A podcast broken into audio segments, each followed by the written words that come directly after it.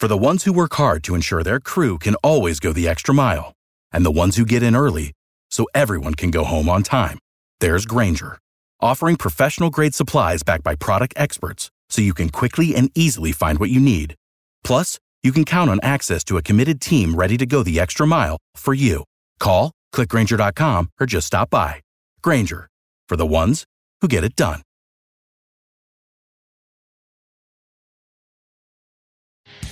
You're listening to Eagles Unfiltered. E-A-G-L-E-S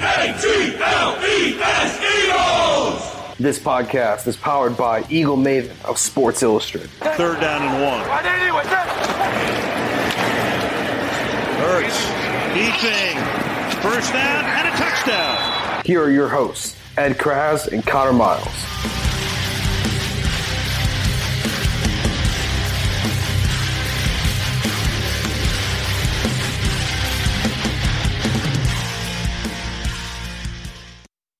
Hey everybody, Ed Kracz here with John McMullen, the co-host of Eagles Unfiltered, and we are at the Eagles NovaCare Complex on Wednesday, whatever today is, September 8th. And Game we- week. Game week, yeah, game week, man.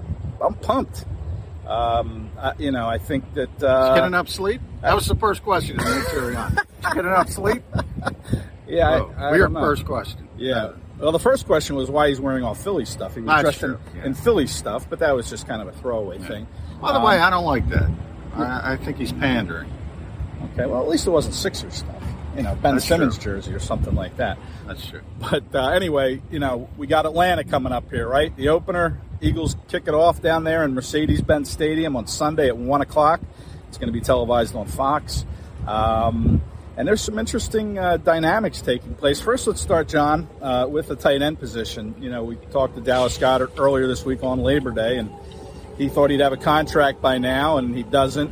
He went into the offseason with the expectation he'd be the number one tight end. It doesn't appear like he is, although they're listed as co tight ends on this depth chart the Eagles put out. Um, what, what do you think is the dynamic between Ertz and Goedert this season? And it starts on Sunday. Um, I think it'll be fine. I really do. I, I, you know, I think Nick Sirianni pretty clearly came in here with the thought process that he wasn't going to have Zach Ertz because of what was going on behind the scenes. I think everybody was in that camp, and that was the assumption from the Eagles as well. The Howie Roseman and the front office that eventually uh, Zach Ertz would get moved. But Howie Roseman, uh, to his credit, if you would like to give him credit, I know people don't uh, think that um, held to his standard of I believe this is a good player. I need a day two pick for him in the draft, and ultimately, uh, obviously, wasn't able to get that Zach Ertz this year. And by the way, we talked to Zach Ertz. Was that last weekend? Yeah. Uh, Zach even said, "Look, the Eagles believed in me more than everybody else because they said this guy's worth a third round pick. This guy's worth a third round pick. Nobody else around the NFL thought that coming off an injury plagued season where he struggled, I think, mentally as well with the contract. But I got to tell you, from early in this camp, you could see pretty evident uh, early on that Nick Sirianni was like, okay, I got this guy. I got to use him. This is a good football player. He wasn't expecting to have him. I think he's gotten the same place Doug Pederson would get to every year saying, okay, I want to play receivers, but can I really justify taking Zach Ertz or Dallas Goedert off the field at times, especially in key situations? I think the answer to that is no. Yeah. I think they're both going to play. Yeah, and Shane Steichen said last week that it's kind of be kind of week to week dependent on how much 12 personnel they'll use versus 11 personnel. But my thing is, is okay, how how I mean Goedert said all the right things when he spoke to us about being locked in, but we've seen before that contracts that go sour affect the player's performance. And, and, and I asked Sirianni about that today, and he said he doesn't get involved with the contract situation, and he's seen nothing but professionalism out of Dallas Goedert. But again, we're going to have to, in my opinion, see how that translates into the field if his mind wanders. I mean, we saw Zach Ertz last year.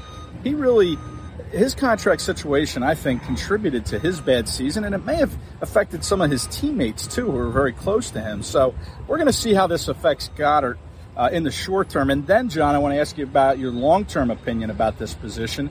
Could we see the Eagles perhaps trading Dallas Goedert and keeping a veteran like Ertz, who said he wants to retire in Philadelphia, And they have two young players on this roster at that position, and Jack Stoll and Tyree Jackson. So, you know, that again, by not getting rid of Ertz or doing, you know, bringing him back, and I agree that it's a good move bringing him back, but this leads to all sorts of speculation as it pertains to these two guys. What do you? What's your take on that? Yeah, I mean, if you think about the whole perspective of what's going on at this particular position, I, I think with Dallas Goedert, uh, you know, Howie Roseman was kind of waiting, waiting, waiting for the Sam Bradford scenario. Interestingly, he got it. Irv Smith went down. Same team, Minnesota, same team, same GM, Rick Spielman. He called the Eagles. He didn't ask for Zach Ertz. He asked for Dallas Goedert. And from what I was told, the Eagles gave a really, really big price um, that the Vikings would obviously not meet, and they went in a different direction. So, kind of tells you two things. Howie Roseman's always open for business. If Minnesota offered a first round pick for Dallas Goedert, he'd probably be in Minnesota right now. If Deshaun Watson would ultimately reverse course and decide, hey, I'll put Philadelphia in the mix, the Eagles probably have to trade Dallas Goedert as a young player. So I don't think they want to trade him. I don't think they plan on trading him. But Howie Roseman is always open for business, and the fact that he has Zach Ertz makes that a little bit easier. Yeah. Uh, guys that won't get traded are the three starting wide receivers: DeVonta Smith, Jalen Reagor, and Quez Watkins. Um, I think if I had to pick three players that I'm really excited to see this season, I think DeVonta Smith would be on that list. Jalen Hurts would certainly be on that list, and Miles Sanders, who I think we've made a lot about him having struggles in the pass catching game, but I think Miles Sanders to me is really going to have a big season, both as a pass catcher and a, running back. Um, so I'm excited to see these three receivers together, especially DeVonta Smith and you know to J- Jalen Reagor as well.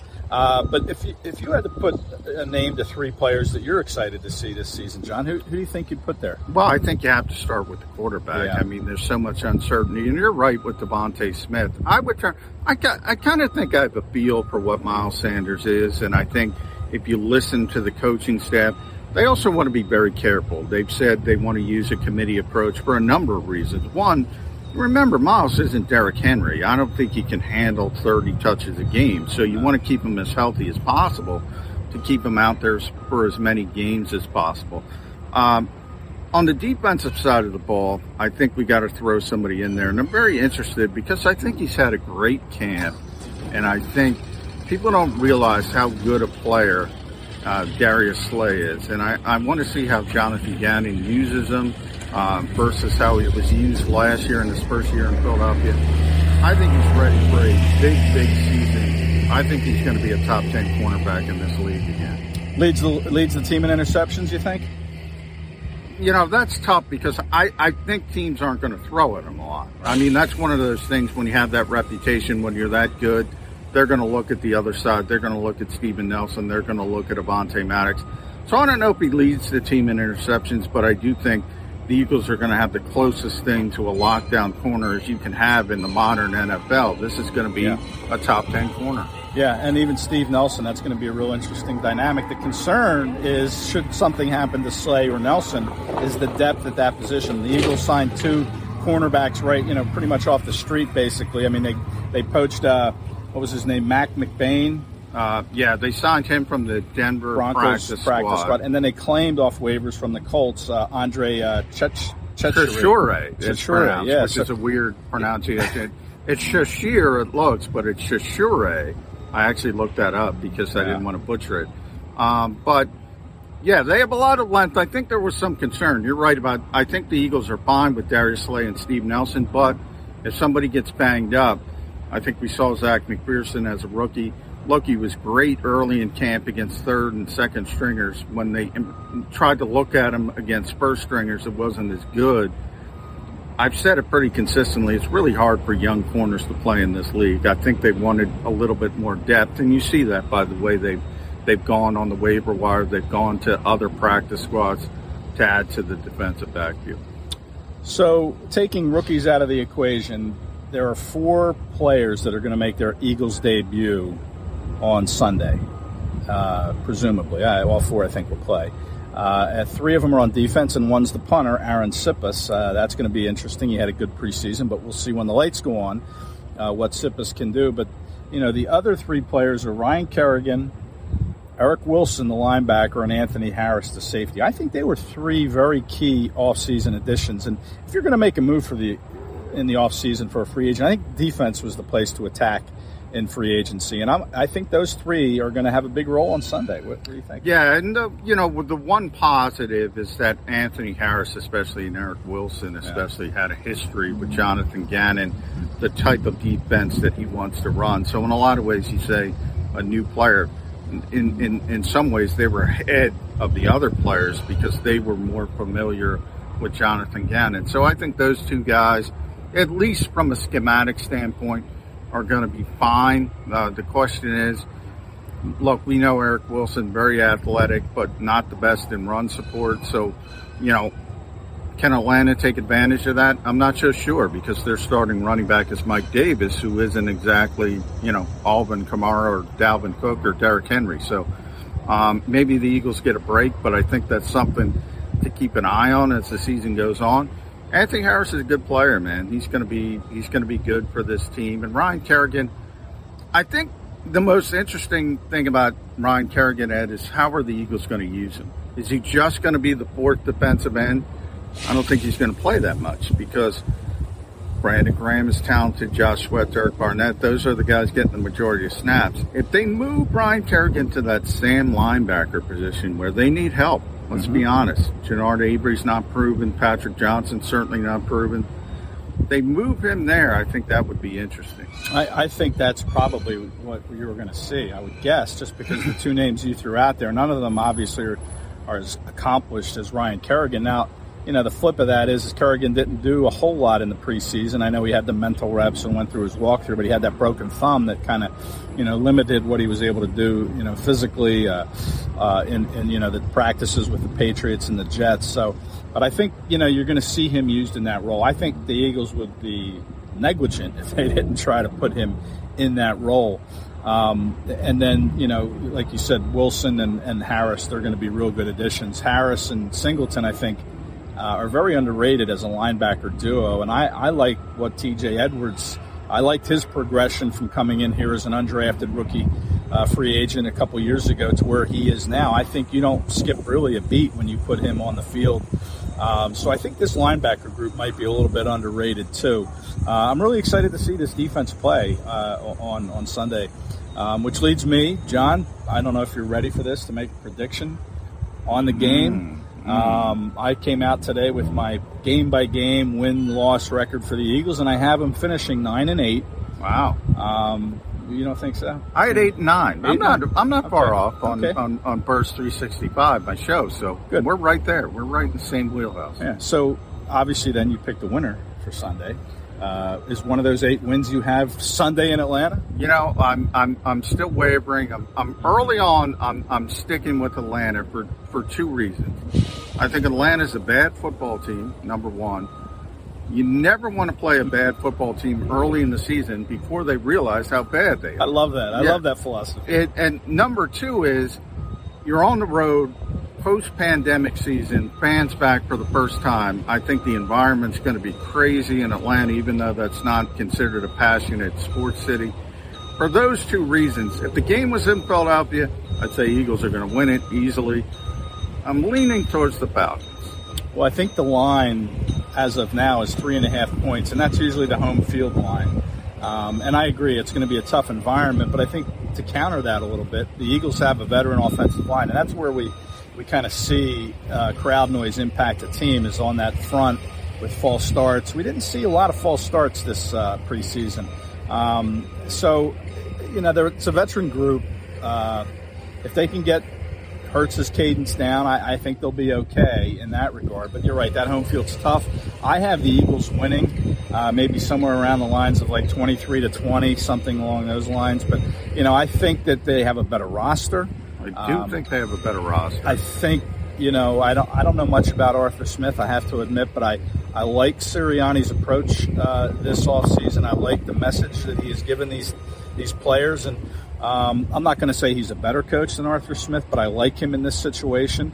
Uh, and I just think the Eagles find a way to go down there and, and, get their first win. I mean, both teams were winless in the preseason too. Yeah. Uh, you know, the Falcons And didn't look I, good. I don't think Matt Ryan played much, uh, or or maybe at all. But I have to check on that. But you know, that's a 36 year old veteran quarterback.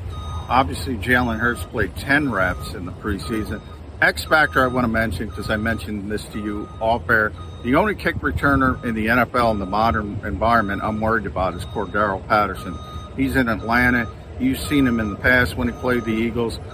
This might be the greatest kickoff returner I've ever seen. I haven't seen a lot from the Eagles in special teams.